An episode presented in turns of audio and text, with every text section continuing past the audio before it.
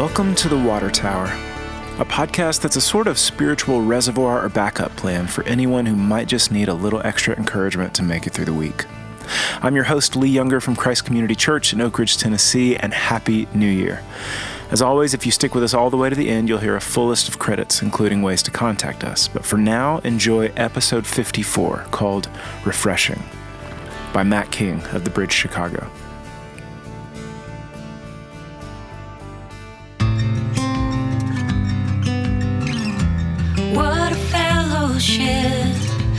What a joy divine, leaning on the everlasting arms. What a blessedness, what a peace is mine,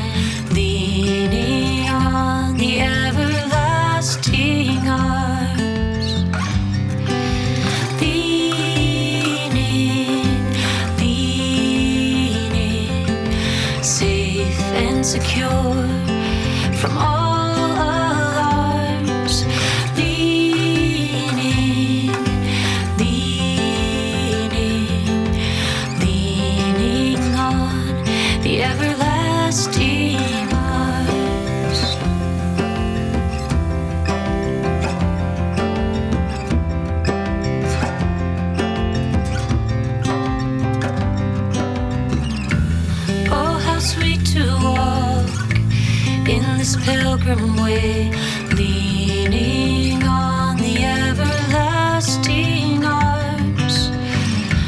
Oh, how bright the path grows from day to day, leaning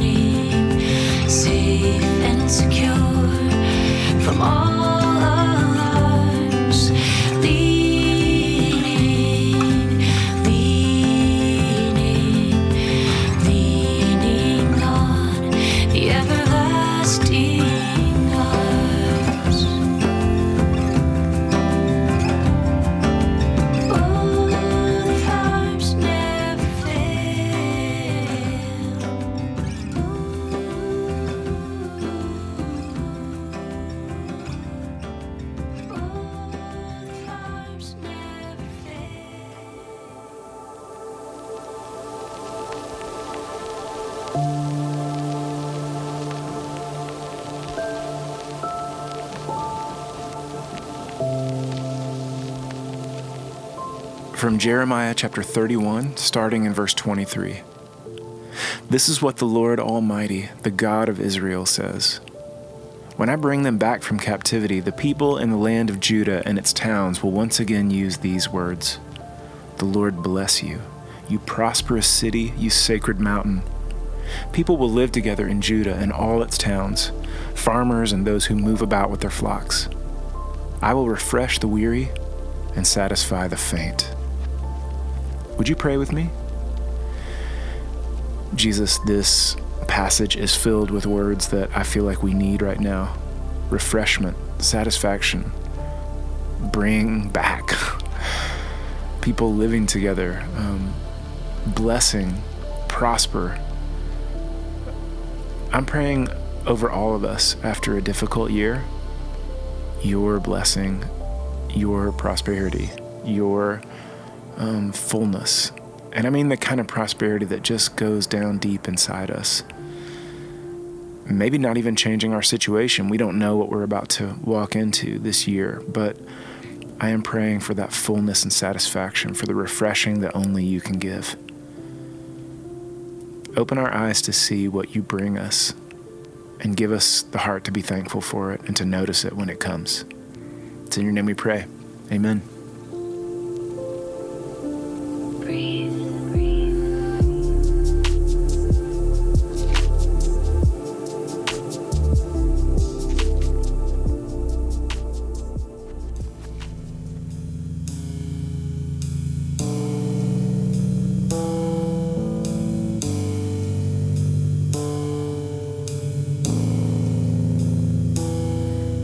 i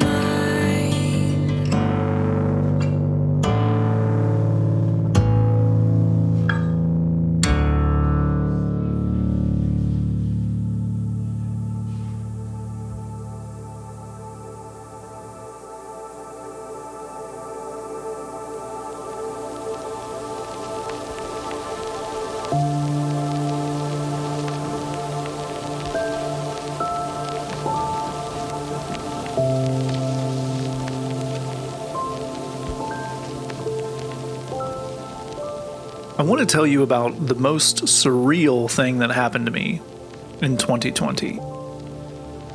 Which is a very high bar, I know, because 2020 had surrealism in spades. But this is a fairly small thing, but it just totally undid my grip on reality for a little while, in a way. Um, I will start the story by telling you everyone's fine.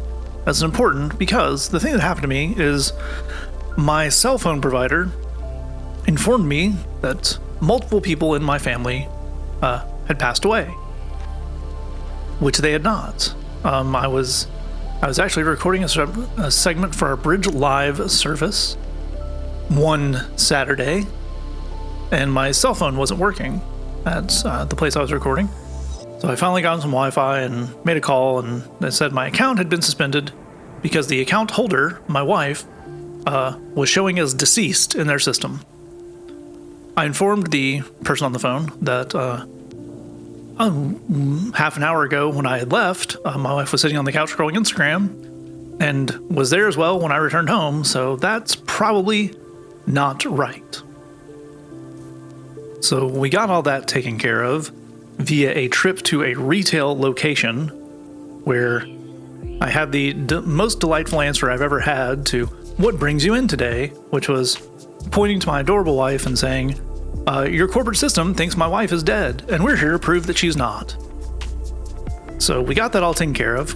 And then the next weekend, it happened again. Only this time, they were telling me that it was my mother, who again is fine, uh, had passed away.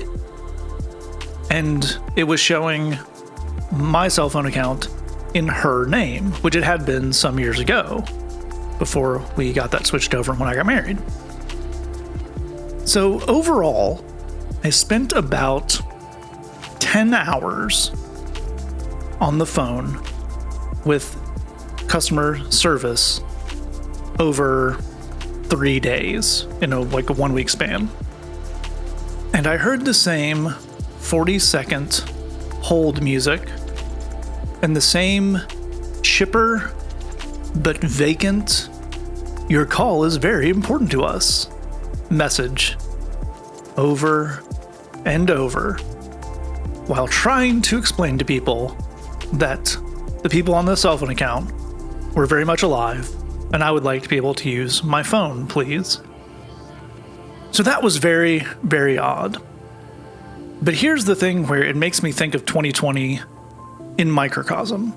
In this situation, we got to a point where the very helpful people on the phone, who were all lovely, had done all they could do, and I was going to have to go into a physical store and get this issue resolved there. Which is fine, but here's the thing no one actually knew that it could get resolved in the store. They just knew that was the next step. So I was leaving an unpleasant situation of being stuck on the phone and heading into a possibly better, but possibly not situation of going into the retail location.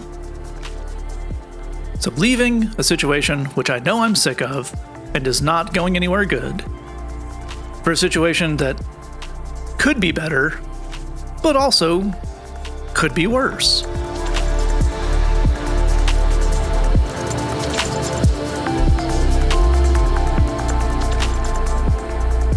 And that brings us to New Year's 2021. You know, it's a it's a it's a weird New Year's. We're all leaving something we know we just want to be done with. We don't want it to be 2020 anymore. But there's also a real bit of uncertainty about what 2021's going to bring. It's a little bit tough to have the hope and the excitement that New Year's can often bring. Because when I think about the positivity of looking at the new year, I, it's no, normally boy, what if this one thing is a little different? What if, you know, this is the year that the promotion happens or the relationship happens? Or what if this is the year that I I really get to pursue this hobby or get in this this habit of this thing I want to do and and really make a go of it? And it's often, what if next year is kind of like this year was, but just tweaked to be a little bit better? Wouldn't that be great? And I don't think that's our hope for 2021. I know it's not necessarily mine because 2020 took a lot out of us. It's- and that's perfectly right and natural. It was a hard year. Certainly a harder year for some than others, but a hard year for everyone. And I don't think we want 2021 to be like 2020, but a little better. I don't think we really even want it to be going back to a previous year before all this had happened, because it did happen. That leaves us with the question of how do we look to this new year, this unknown, after such a tough time?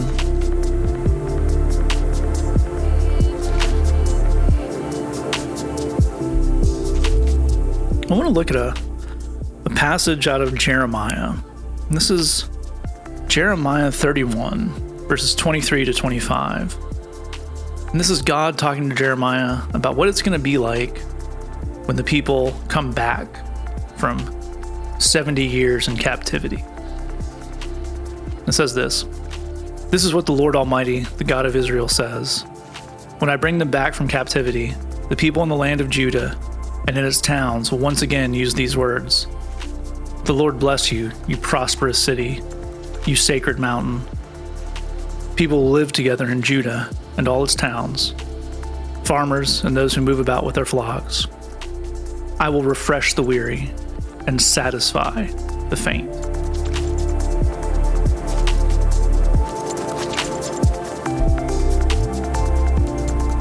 I think of what a change it must have been for those people.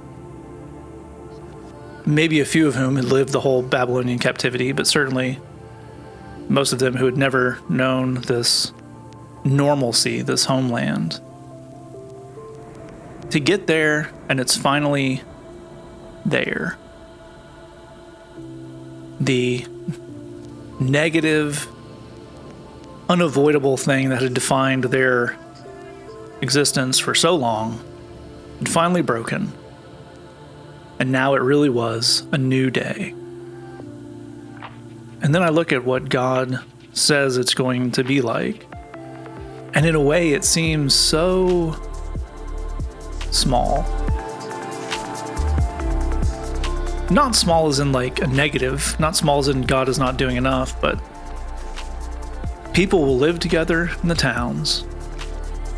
People will say, The Lord bless you.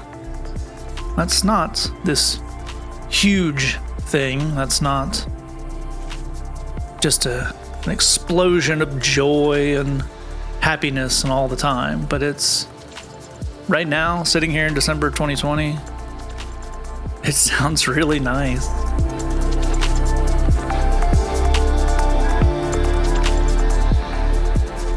I think of 1 Corinthians 13 13, where Paul says that now these three remain faith, hope, and love. And again, I think in the way he's describing them, he's done all this beautiful poetic work in 1 Corinthians 13 about describing what love is and what it isn't, and talking about clanging cymbals and having all the wisdom of the ages and the ability to prophesy. And it lands on just this simple statement of now these three remain faith, hope, and love. When I go back to that, that passage in Jeremiah, I think we see that of when these people have their world opened back up to them, standing on the precipice of starting new. The Lord bless you, you prosperous city, you sacred mountain. Faith in that. There's hope in that. And then knowing that God will refresh the weary and satisfy the faint. I think as we as we leave 2020 behind, there's a great communal weariness I see and feel and people I talk to and just kind of hanging out there. We certainly want the things that brought it on to be over. But we also need God to come into that. We need to be refreshed. We need God to strengthen us in those ways, to build us up. And He's promised that He will. I don't know about you, but one of the things I've done in 2020 is gone back to things that have comforted me in other parts of my life. It, there's some times where it feels like it's time to strike out and find new things, new concepts, and really expand yourself. And then there are some times where it feels like it's important to just fall back on what you know. Maybe that's part of what Paul was getting at when he talked about how faith, hope, and love will remain. One of the things I've been going back to as we leave this tumultuous and uncertain, wholly unpleasant year behind for a future that is certainly uncertain, not looking particularly less tumultuous in the short term, and hopefully has a lot more pleasantness in store for us. There's a line by the writer Frederick Buechner, which you are probably not surprised to hear me reference if you know me or have listened to other talks I've done for the Water Tower. But he's defining what grace means to him. And he starts it off with the grace of God means something like, which is one of the things I love about Buechner's writing. He he's never putting forth that he gets the whole picture or understands every aspect of something. So when you're talking about big things, talking about things of God, none of us ever see the whole picture. It's it's the the pinnacle of arrogance to think that you can understand all of what God is doing or what an aspect of him is like. But the grace of God means something like here is your life.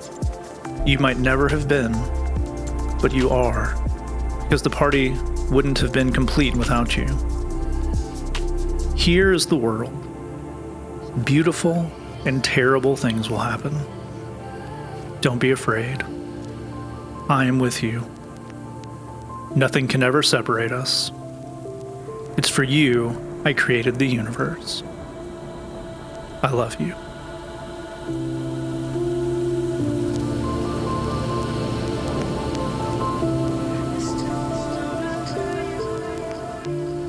It's a beautiful quote, beginning to end, and I've been thinking all year on the idea of beautiful and terrible things. Because 2020 contained both, like every year before it has. It probably leaned a little bit stronger on the terrible, if we're being entirely honest. I don't know what 2020 is going to bring. But I know that beautiful things will happen. I have a strong sense that terrible things will happen. And I know that God is there in the midst of all of it to refresh the weary and satisfy the faint.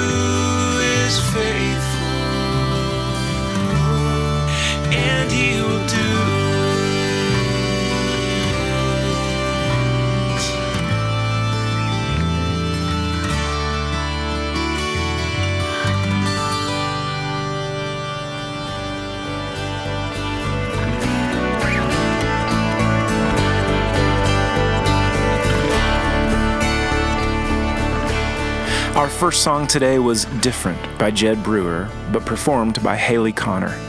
Our second song was the hymn Everlasting Arms, performed by Renee Duffield. My very great friend Matt King of the Bridge Chicago brought us a word from Jeremiah chapter 31. And if you haven't done it, you should check out that whole chapter of Scripture. It's nothing but bangers. Our benediction was from 2 Thessalonians 3:16. The musical score was Faded by Vesky, used by permission with musicbed.com.